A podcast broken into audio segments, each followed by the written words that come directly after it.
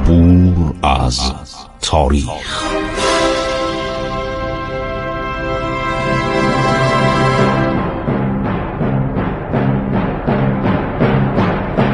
کاری از گروه جوان و اندیشه رادیو جوان.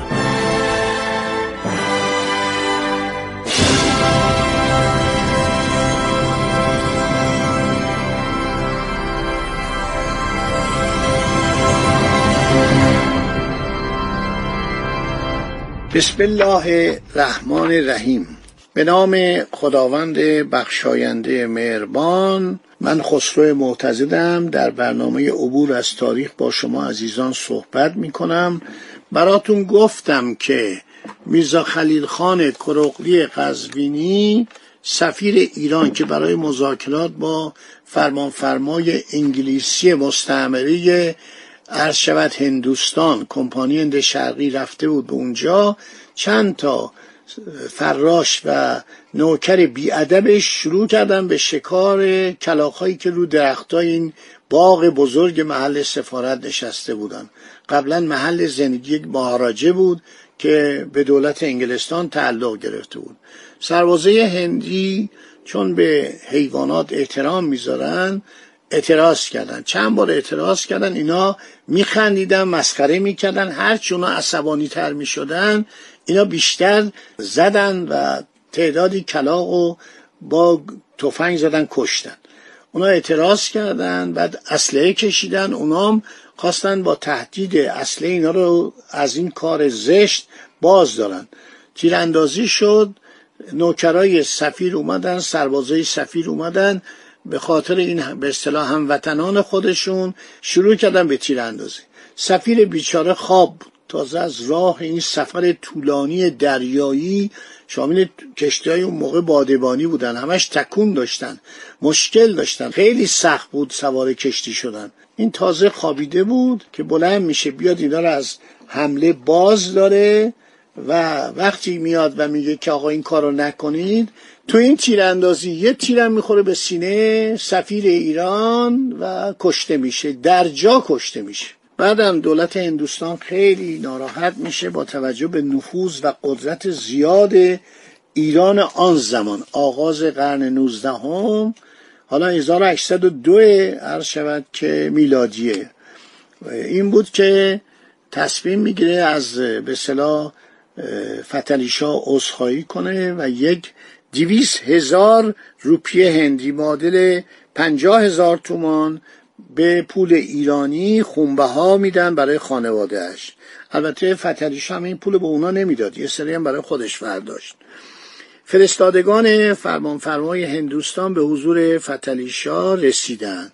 طول داشت، فکر نکنه به همین راحتی بود از هندوستان سوار کشتی بادبانی بشو از بمبئی بیا به بوشهر برس. ببینید چقدر فاصله بود، از بوشهر حرکت کن بیا به عرض شود که شیراز و اصفهان و قم و تهران طول میکشید.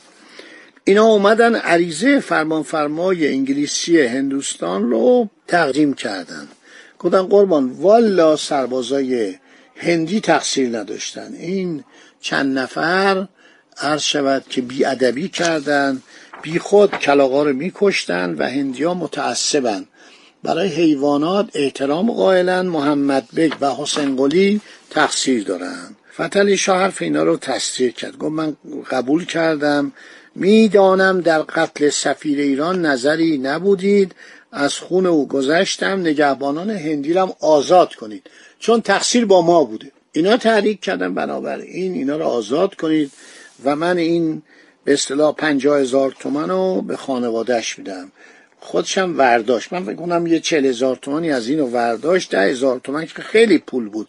اون موقع گوسفند بود 1 تومن، زمان ناصرالدین شاه گوسفند بود 2 تومن. خانم مادام دیولفوار میگه من این چاروادارا که من از تبریز به تهران می آوردن، گفتم ما هوس کباب کردیم، هوس آبگوش کردیم، هوس یه غذای گوشتی کردیم، گفتم چیکار کنیم؟ گفت یه گوسفند رفتن از جله خریدن 2 تومان و این گوسفند رو خیلی عالی برای خودشون 10 جور غذا درست کردن، به منم یک کبابی رسید. خیلی خوب، عرض شود که خیلی خوشحال میشه فتحعلی شاه 50,000 تومان میارن. احتمالاً فکر کنم 45,000 تومان یا 40,000 تومان خودش فر میداره، 5,000 تومان میده عرض شود که به خانواده اون سفیر قزوینی.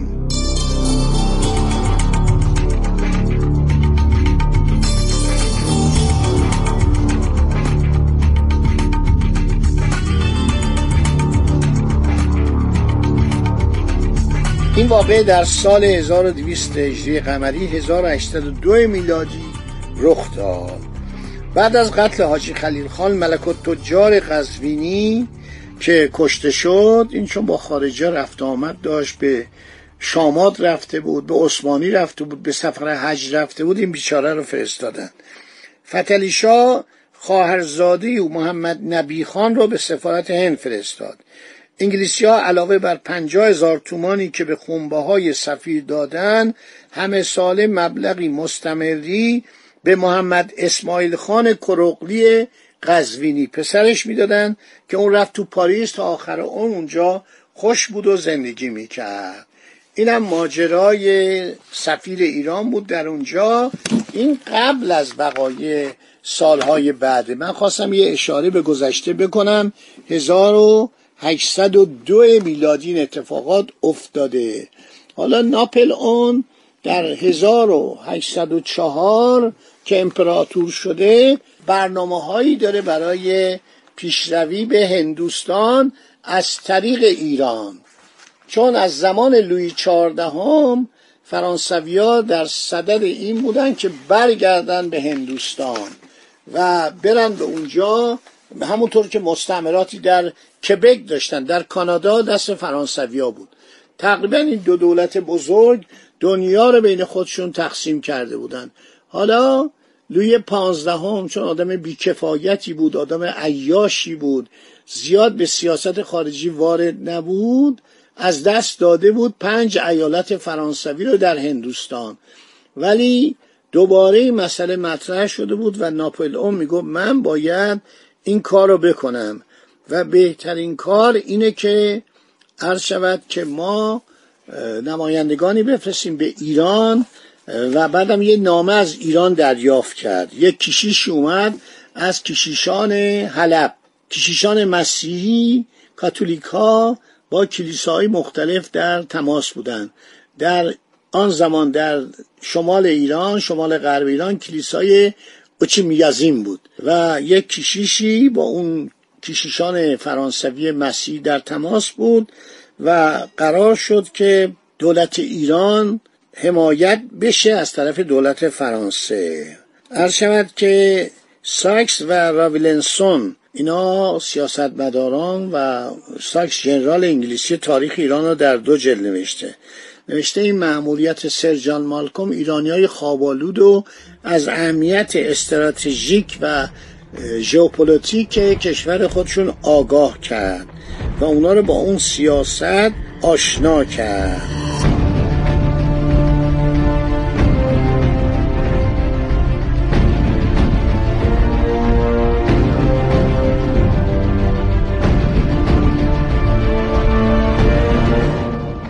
عرض شود حضور انورتون بعد از جریان قتل همین محمد خلیل خان کروقلی قزوینی در جریان سال 1220 1805 در نتیجه تعرض و فشار سربازان دولت روسیه، میزا بزرگ قائم مقام، بهش گفتن میزا ایساخان فرانی، خیلی ازش تعریف کردن. این مرد بزرگی بود، یک سیاستمدار بود، هیچ دانشکده‌ای نرفته بود، ولی در اون زمان یک جایی بود به نام فراهان، تفرش، آشتیان، این در به اصطلاح جنوب قم، در این ناحیه تفرش و 7-8 تا هستن، فراهان و اینا.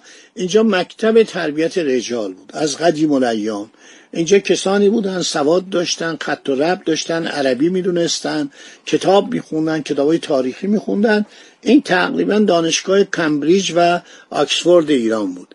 همه از این میرزا عیسی تعریف کردن. این خارجیایی که اومدن، دیپلماتای خارجی، هیچ کدوم عرض شود از این بد نگفتن، میگن خیلی هم وطن دوست بود و آدم جالبی بود. در این زمان شخصی بود به نام سر هارفورد جونز که خاطراتش هم چاپ شده. نماینده سیاسی دولت انگلستان در بغداد بود. این زمان لطفلی خان زندم به ایران اومده بود و با لطفلی خان دوست بود. وقتی بعدن اومد ایران سراغ یکی از فرزندان لطفلی خان گرفت که اونو کور کرده بودند. وقتی لطفلی خان اسیر شد آقا محمد خان دستور داد پسرشو کور کنن. بچه بود، از این جنایات میکردن، از این فجایع. رفت و با اون ملاقات کرد. شر ملاقاتش هم با این پسر لطفلی خان که کور بود، یه جوانی بود مثلا فکر کنید 16-18 ساله، نوشته. سر هارفورد جونز در 19 اکتبر 1805 میشه 25 رمضان 1220 در پاسخ نامه میزا بزرگ اطلاع داد که وی دولت بریتانیای کبیر از مفاد نامه نماینده دولت ایران مستحضر کرده. خب در این موقع ایرانی ها شروع کرده بودن با گرفتن تماس با دولت عرشوت که فرانسه. 1805 در این سال یک نفر فرانسوی بعد از فرانسویای زیادی که می اومدن و می رفتن این وارد ایران میشه. پیر ایمیلین آمده ژوبر، یک نابغه است. اگه یادتون باشه من کتابشم براتون خوندم، یه مقدار که اطلاعات عالی درباره ایران داشت. این از طرف ناپلئون به اتفاق رومیو، اینا دو تا پیک میفرسته ناپلئون به ایران. یکی رومیو بوده، سروان ارتش بوده یعنی کاپیتان بوده، یکی ژوبر. ژوبر نظامی نبوده، عکسش هم ما داریم نقاشیشو. خیلی آدم حسابی بوده، چندین زبان شرقی رو میدونسته، حتما فارسی رو میدونست، ترکی رو میدونست، عربی رو میدونست، ارمنی رو میدونست. این یه آدم نابغه‌ای بود، یعنی یکی از دانشمندان فرانسوی بود که در دفتر ناپلئون برای ترجمه نامه‌های سلاطین شرقی کار میکرد. اینا میان و این جناب سر هارفورد جونز مطلع میشه، چون اینا جاسوس تو ایران داشتن. آوانس پیتیکارن رو ما کشف کردیم، در دربار عباس بیزا در تبریز بوده. تمام اطلاعات به بغداد به وسیله پیک هایی که مرتب در راه بودن، پیک های سریالسر میفرستاده. باقی صحبت میماند برای برنامه آینده. میبخشید وقت من کمه، من با شما خداحافظی میکنم تا برنامه آینده.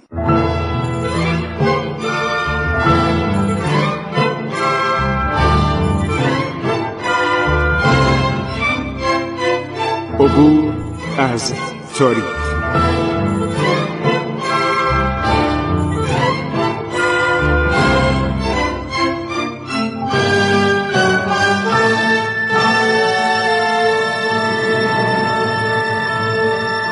ایران با شکوه. سرگذشت ایران ما به روایت خسرو معتضد.